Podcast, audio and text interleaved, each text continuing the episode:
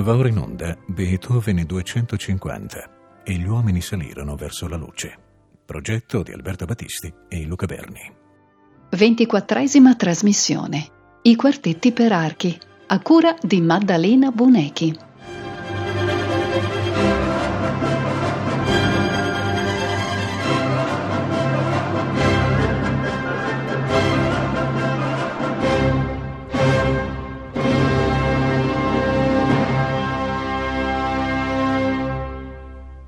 Un caro saluto a tutti voi.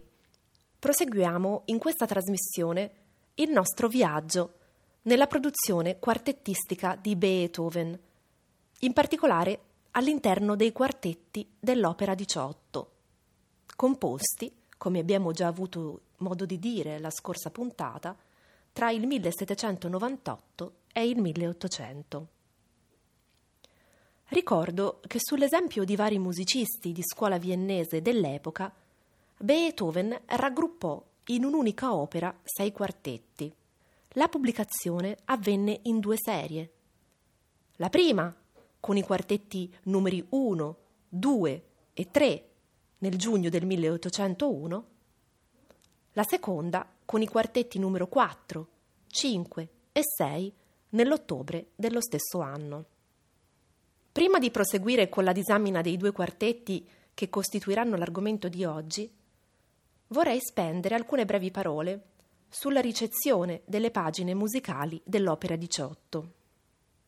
Come è risaputo, a livello esecutivo, molte opere di Beethoven, in particolare quelle del cosiddetto periodo eroico, ma soprattutto l'ultima produzione sonatistica e quartettistica, tardarono molto ad essere comprese ed eseguite nei salotti e nelle sale da concerto. Molte opere di Beethoven rimasero a lungo poco eseguite, proprio perché inizialmente non capite, e solo dopo decenni, dalla morte del musicista tedesco, furono riscoperte ed entrarono nel repertorio dei grandi interpreti. I quartetti Opera diciotto, rappresentando un esempio di prima scrittura quartettistica beethoveniana, riscossero invece sin dall'inizio un grande successo. Nella seconda metà dell'Ottocento in Italia, in particolare nell'Italia post-unitaria, come attestano anche i quotidiani dell'epoca, questi quartetti, soprattutto i primi due dell'Opera diciotto, ma anche i numeri cinque e sei, assieme a quelli dell'Opera cinquantanove e dell'Opera settantaquattro, furono tra i brani cameristici di Beethoven più eseguiti e apprezzati, sia nell'ambito dei concerti organizzati dalle società musicali del tempo, sia all'interno dei salotti privati. Nella scorsa trasmissione ci siamo fermati sul terzo quartetto in Re maggiore e sul primo in Fa maggiore. Continuando a seguire la cronologia di composizione dei quartetti, che ricordiamo non corrisponde all'ordine di pubblicazione degli stessi, ci dedicheremo oggi al secondo quartetto dell'Opera diciotto in Sol maggiore e al quarto quartetto in Do minore. Il quartetto numero due in Sol maggiore fu composto tra l'aprile del millesettecentonovantanove e il dicembre del milleottocento. La tonalità di Sol maggiore viene spesso impiegata da Beethoven per situazioni scherzose e capricciose. Questa pagina è infatti ricca di umorismo. Sono assenti forti contrasti drammatici e Beethoven crea piuttosto un clima espressivo tranquillo e gioioso, caratterizzato da raffinatezza e da uno stile dominato da una certa galanteria. Il carattere allegro del primo movimento si rivela fin dal principio, nell'elemento melodico ma anche in quello ritmico. Diversamente dal terzo quartetto, in cui dominava la sola linea melodica del violino primo, qui si assiste ad un'alternanza fra solismo e dialogo concertante tra gli strumenti. Abbiamo già visto nella scorsa puntata come Beethoven cerchi all'interno della stessa raccolta la massima varietà. Ebbene, questo è evidentissimo nei primi movimenti di ognuno dei sei quartetti dell'Opera diciotto. Ognuno di questi presenta infatti una differenziazione fortissima nella tecnica compositiva. Se nel quartetto numero tre Beethoven aveva lavorato sullo spazio musicale, mentre nel quartetto numero uno aveva dominato l'idea della concentrazione motivica, ossia una ripetizione, un utilizzo quasi ossessivo del primo tema, nel quartetto in sol maggiore il pensiero è ancora una volta diverso, potremmo dire opposto a quello del quartetto che lo precede nella raccolta, ovvero il quartetto numero uno. In luogo dell'insistenza statica su un unico tema, in questa pagina è presente, sin dalle prime battute, una grande proliferazione di materiali. L'incipit di questo allegro iniziale è quasi rapsodico, direi estemporaneo, con elementi contrastanti che si differenziano e che si giustappongono l'uno con l'altro. Il primo gruppo tematico vede inizialmente il primo violino come strumento conduttore degli elementi tematici fondamentali, ma dopo appena due battute si assiste ad un'affermazione a pieno quartetto del primo tema, volto a creare come un'intensificazione sonora del tessuto armonico, in chiave espressiva, per poi proseguire in contrappunto. Questo primo gruppo tematico è dunque molto complesso ed articolato.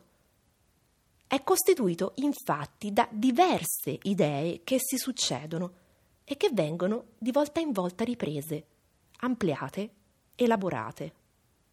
Il secondo gruppo tematico è costituito invece da un periodo di otto battute, che recupera, attenzione, degli elementi ritmici della coda del primo tema, elaborandoli. Capite che vi è quindi una corrispondenza ritmica tra una delle idee iniziali presenti nel primo tema e questo secondo gruppo tematico. Vi propongo dunque l'ascolto dell'esposizione di questo primo movimento del quartetto in sol maggiore, un'esposizione piuttosto breve, nell'esecuzione dell'Artemis Quartet.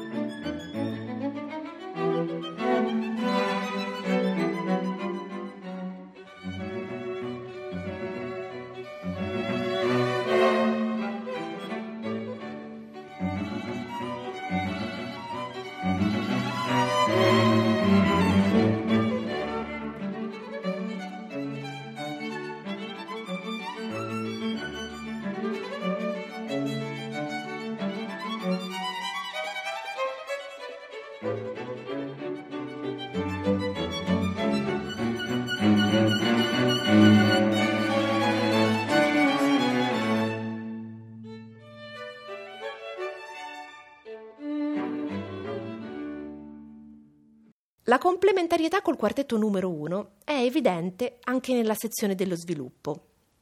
Se nel primo quartetto Beethoven aveva escluso il secondo tema dall'elaborazione, come abbiamo avuto modo di vedere nella scorsa puntata, nel secondo quartetto questa si basa in gran parte proprio sull'elemento ritmico del secondo gruppo tematico, derivato a sua volta, lo abbiamo detto, dalla coda del primo tema.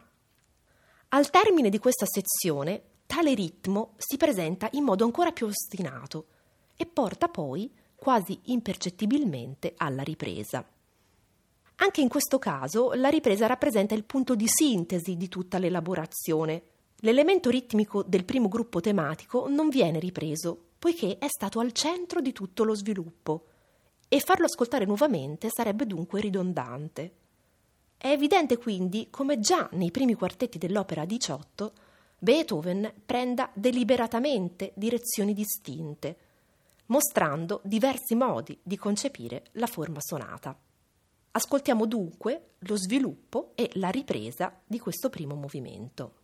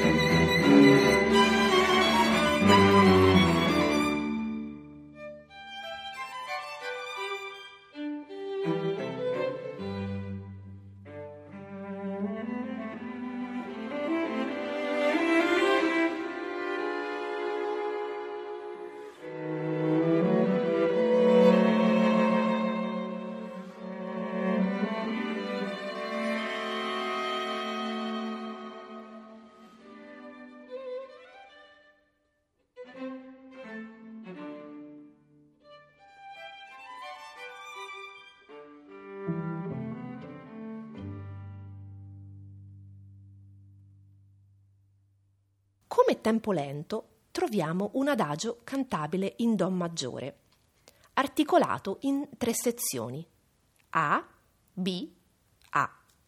Il movimento ha inizio con una melodia contemplativa del primo violino, che sembrerebbe annunciare un'ampia pagina meditativa. Si tratta di una melodia molto lenta, che si conclude con quattro battute in cui i quattro strumenti procedono in modo moritmico, alternando note a brevi ma intensi momenti di silenzio, quattro battute in pianissimo che si concludono spegnendosi all'unisono sulla nota do. Tale clima intenso e riflessivo viene però smentito dalla presenza di un allegro animato in fa maggiore, che costituisce la parte B una sezione non più in tempo ternario, ovvero in tre quarti, bensì in tempo binario, in due quarti, contraddistinta da corse di noti veloci, semicrome, ora staccate, ora legate. Si tratta di una sezione breve, a sua volta suddivisa in piccole sottosezioni, due delle quali ritornellate, ma una parte molto pungente che crea un contrasto di caratteri assai forte. Ascoltiamo questo adagio cantabile, dunque la parte A di questo secondo movimento, seguito dalla sezione B, l'allegro animato in fa maggiore.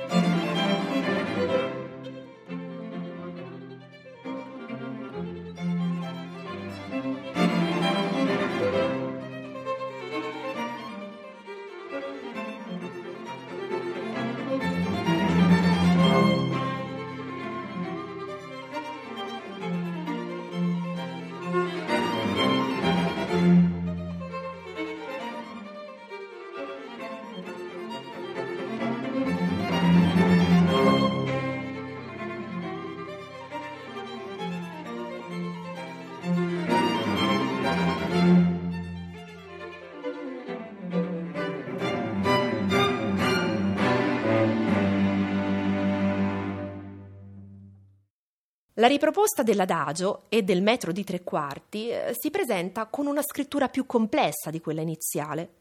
La melodia violinistica viene infatti riccamente fiorita e acquistano di maggiore importanza anche le altre voci, quale quella del violoncello, che talvolta Beethoven fa emergere col suo timbro più grave, o ancora quella della viola. Il movimento si conclude in pianissimo. Tutti e quattro gli strumenti procedono in modo moritmico, ripetendo, nelle ultime due battute, soltanto la nota Do, all'unisono. L'interruzione del movimento lento con una sezione veloce e contrastante ci richiama Haydn, che talvolta interrompe la sua musica lenta con un presto che suona quasi come un altro movimento.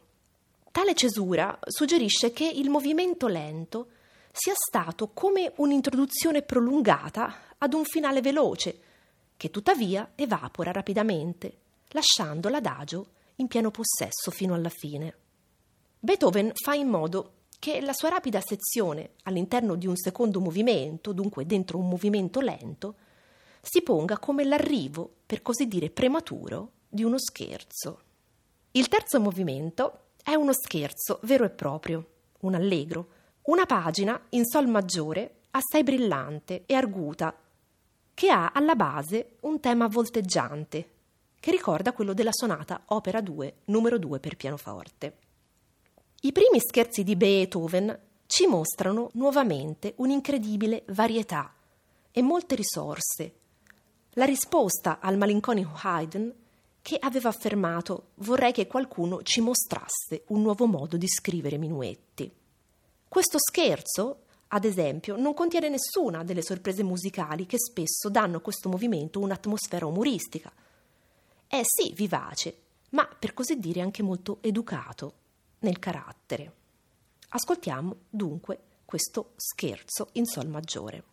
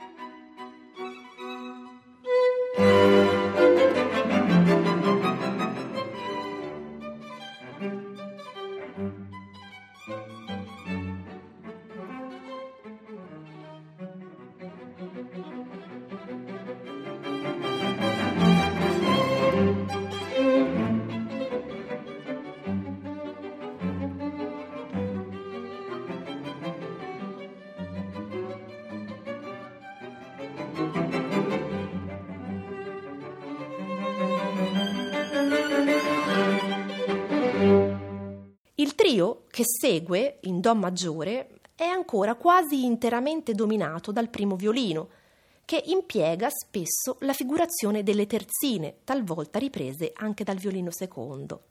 È sempre il primo violino a creare poi un ponte con la ripresa dello scherzo. Vi propongo dunque l'ascolto anche del trio.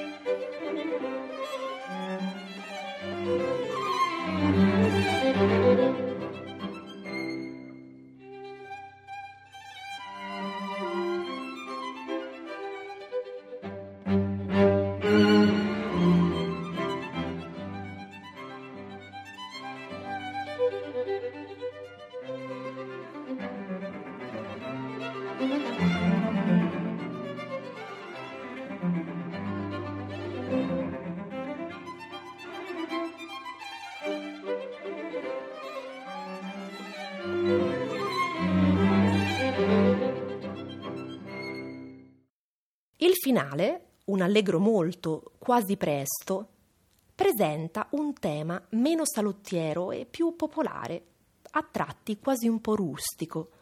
Si tratta di un tema molto ritmico, basato su arpeggi ascendenti, intonato inizialmente dal violoncello, a cui rispondono poi tutti gli strumenti, che riprendono quel materiale. Poi il tema torna nuovamente al violoncello, cui rispondono ancora tutti gli strumenti.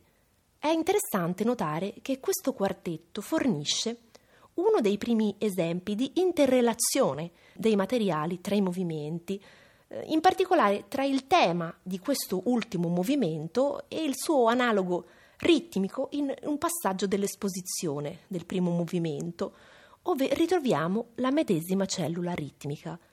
In questo modo Beethoven anticipa quell'integrazione sottostante dei materiali che troveremo nei quartetti del periodo più maturo. Questo tema iniziale, come un ritornello, si alterna con diversi episodi complessi, che non sono però nettamente contrapposti. Al contrario, domina una grande scorrevolezza, in cui le frasi musicali sfrecciano velocemente. In alcuni di questi momenti si raggiungono tonalità molto lontane, quale quelle del Mi bemolle e della bemolle maggiore, tonalità quest'ultima in cui viene ripresentato ad un certo momento anche lo stesso tema. Ascoltiamo dunque la presentazione iniziale di questo ritornello, seguito dagli episodi sopra descritti, fino alla presentazione del tema in La bemolle, e il ritorno tramite un procedimento enarmonico alla tonalità del Re maggiore.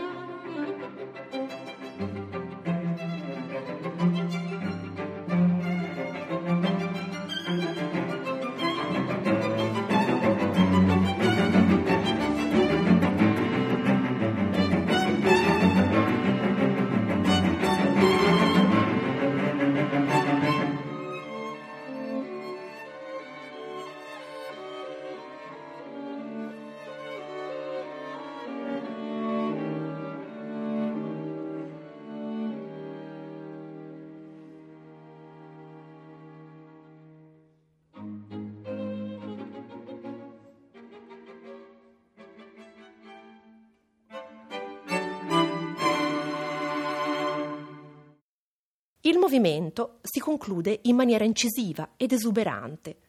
mediante la ripresentazione del tema iniziale in pianissimo, seguito da un crescendo vorticoso, unito all'utilizzo di note più veloci, semicrome.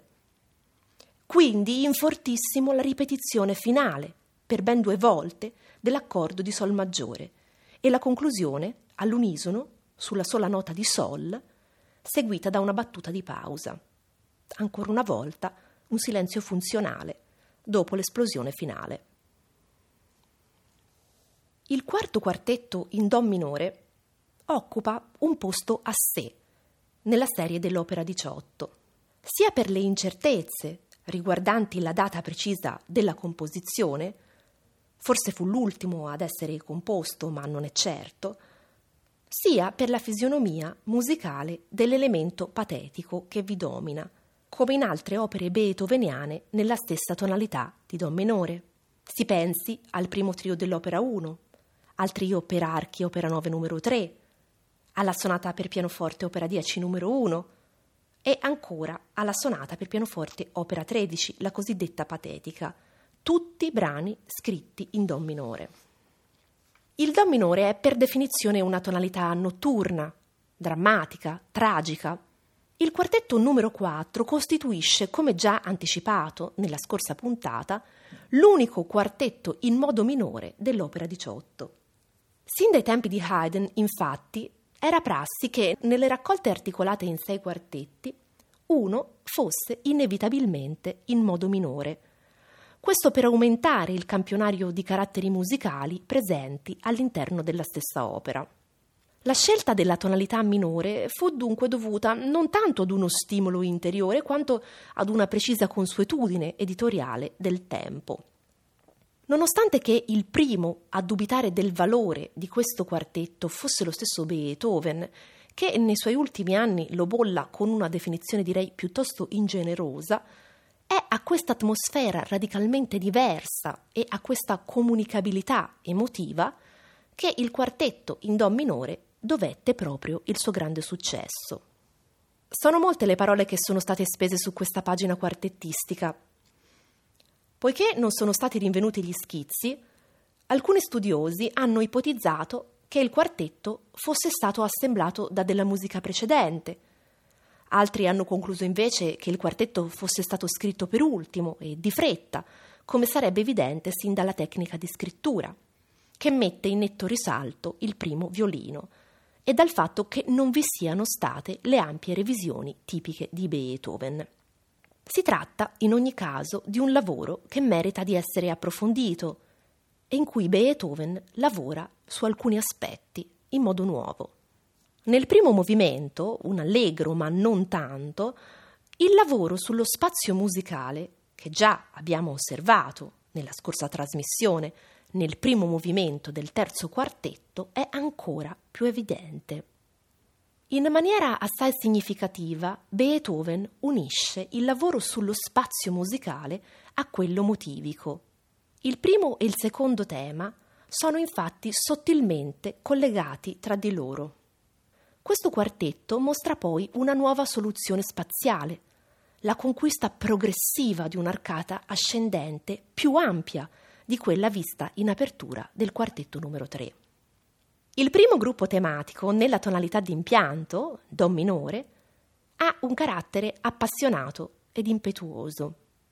L'inizio è caratterizzato dal primo violino, che cerca di conquistarsi uno spazio musicale, sostenendo un tema che si inoltra sempre di più verso l'acuto, sempre di più e ancora di più, finché ad un tratto tale arcata ascendente sembra arrestarsi, e gli strumenti interagiscono tutti assieme. Ma ecco che dopo questa breve parentesi, il violino primo prosegue il suo percorso, continuando a spostarsi verso il registro acuto. Se ricordate, nella sonata per pianoforte Opera tredici e la Patetica è presente lo stesso tipo di gesto ascendente e drammatico. Al primo tema segue un breve elemento di transizione. Quindi fa il suo ingresso il secondo gruppo tematico in Mi bemolle maggiore, la relativa maggiore di Do minore, il quale pure è caratterizzato da un gesto ascendente, sempre affidato al primo violino, a cui rispondono gli altri strumenti. Non si tratta di un tema completamente diverso o dialettico rispetto al prima, come molte volte è stato detto o scritto. Al contrario, direi che c'è un'affiliazione molto simile col primo tema, un po' come se questo tema in maggiore fosse un'ideologica integrazione del primo tema. Vi è dunque in questo quartetto un dialogo anche motivico, non solo un lavoro sullo spazio musicale, come abbiamo detto, dato da temi che in qualche modo si rispecchiano l'uno nell'altro.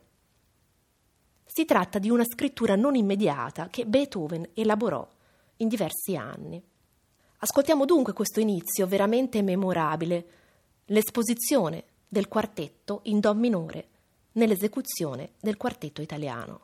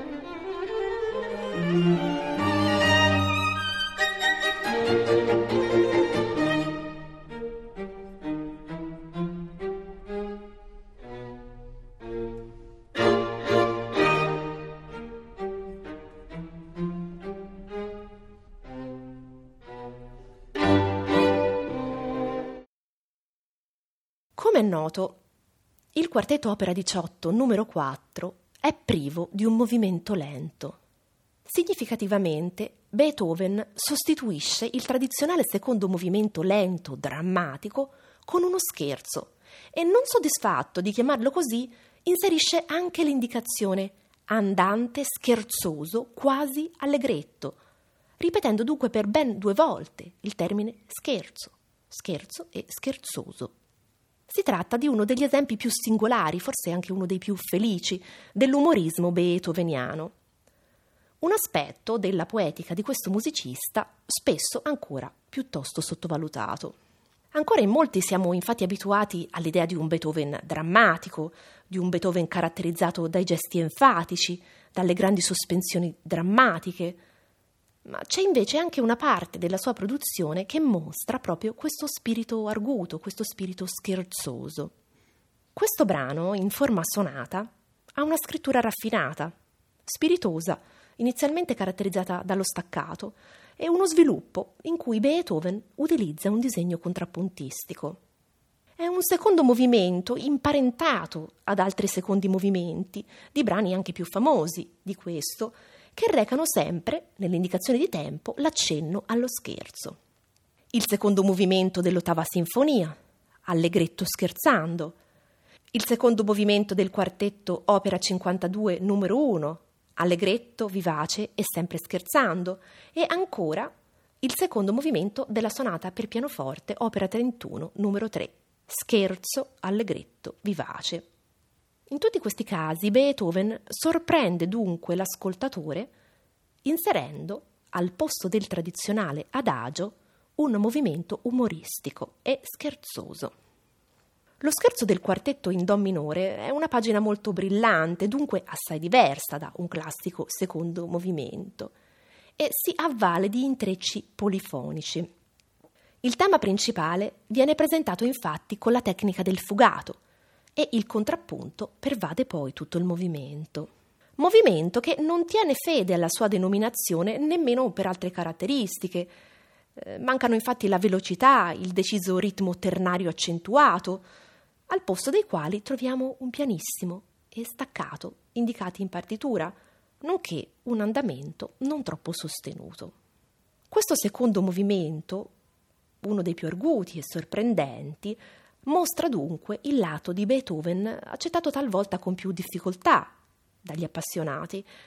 L'immagine romantica del Beethoven, sempre immerso nel dolore, è ancora molto forte nel nostro immaginario, ma Beethoven ha spesso questi aspetti umoristici, fanno parte della varietà della sua concezione musicale, appunto, che non è solo drammatica. Ecco dunque allora l'ascolto dell'esposizione dello scherzo.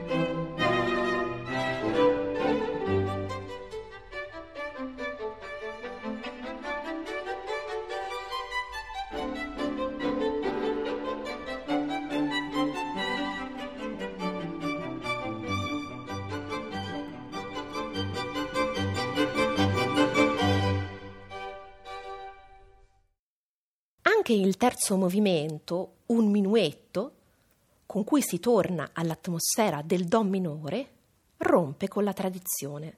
Nemmeno questo ha le tipiche caratteristiche del minuetto, nonostante proprio si chiami così.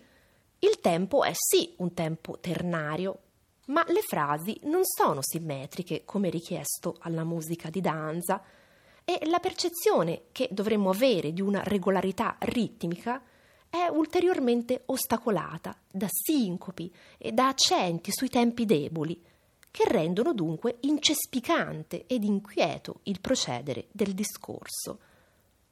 Il senso non è quello della stabilità propria di un ritmo di danza, quanto di uno sbilanciamento, di un'irregolarità. Il trio, in la bemolle, una tonalità che arriva un po' di sorpresa ma che funziona perfettamente, vede un motivetto affidato da una parte al secondo violino, dall'altra alla viola e al violoncello in ottava. Il primo violino procede invece con un tipico accompagnamento arpeggiato, in cui ogni nota viene ribattuta a terzina.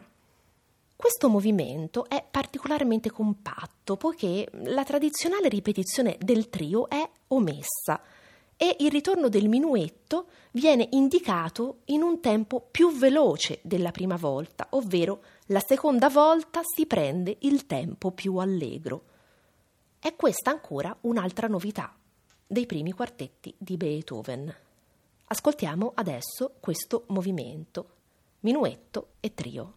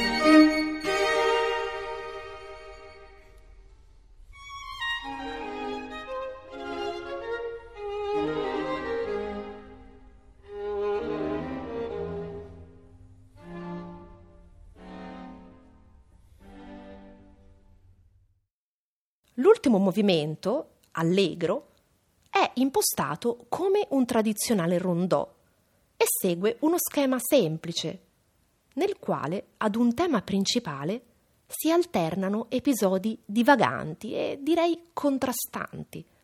Si tratta di una pagina leggera e veloce, nella quale risuonano vagamente accenti della musica zigana, accattivante e di grande incisività. Il ritornello si caratterizza per il suo carattere dinamico, quasi frenetico, con note puntate, e termina come il tema del rondò della già nominata sonata per pianoforte Opera tredici, Patetica. Ascoltiamo dunque questo tema.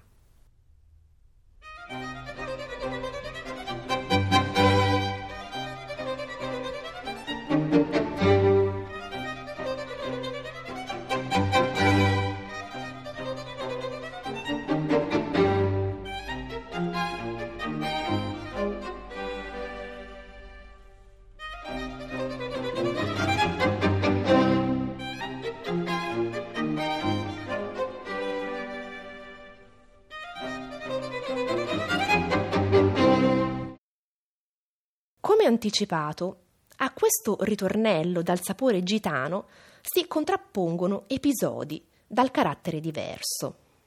Si tratta di contrasti che non mirano in questo caso al patetismo, bensì ad acuire l'ironia di questo tema un po' esotico. Il primo di questi episodi è rappresentato da un tema lirico, ampio e maestoso, con valori lunghi. Un altro, invece, da una serie di figure di terzine che scorrono veloci tra i diversi strumenti. Proseguiamo dunque nell'ascolto con il primo episodio che si contrappone alla presentazione iniziale del ritornello, il ritorno del tema e gli episodi successivi.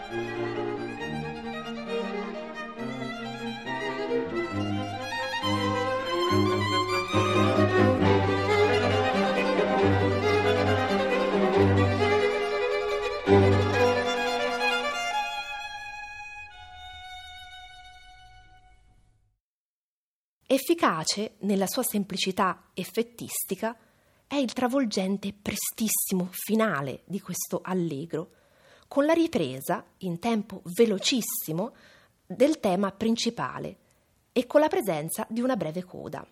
Sono rapide figure di terzine, quelle proclamate a gran voce e all'unisono nelle ultime battute.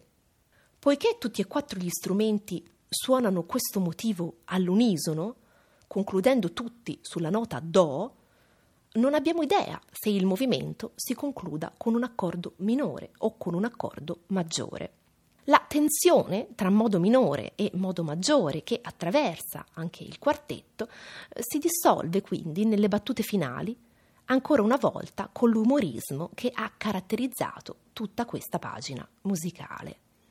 Durante tutti e quattro i movimenti del quartetto in Do minore, Beethoven sperimenta dunque una vasta gamma di gesti, di dinamiche e di segni di articolazione, ma anche di improvvise fermate che portano la tensione direzionale in avanti, ad un improvviso momentaneo arresto, dandoci appena il tempo di comprendere ciò che sta accadendo prima di procedere nuovamente in avanti. Si tratta di tecniche che mostrano quanto sia intensa, anche nella prima produzione quartettistica, la ricerca sullo spazio musicale e sul tempo, nonché la varietà che contraddistingue costantemente il lavoro e le scelte compositive del grande genio tedesco. Concludiamo con l'ascolto del finale prestissimo del quartetto numero quattro in Do minore. Un caro saluto a tutti voi.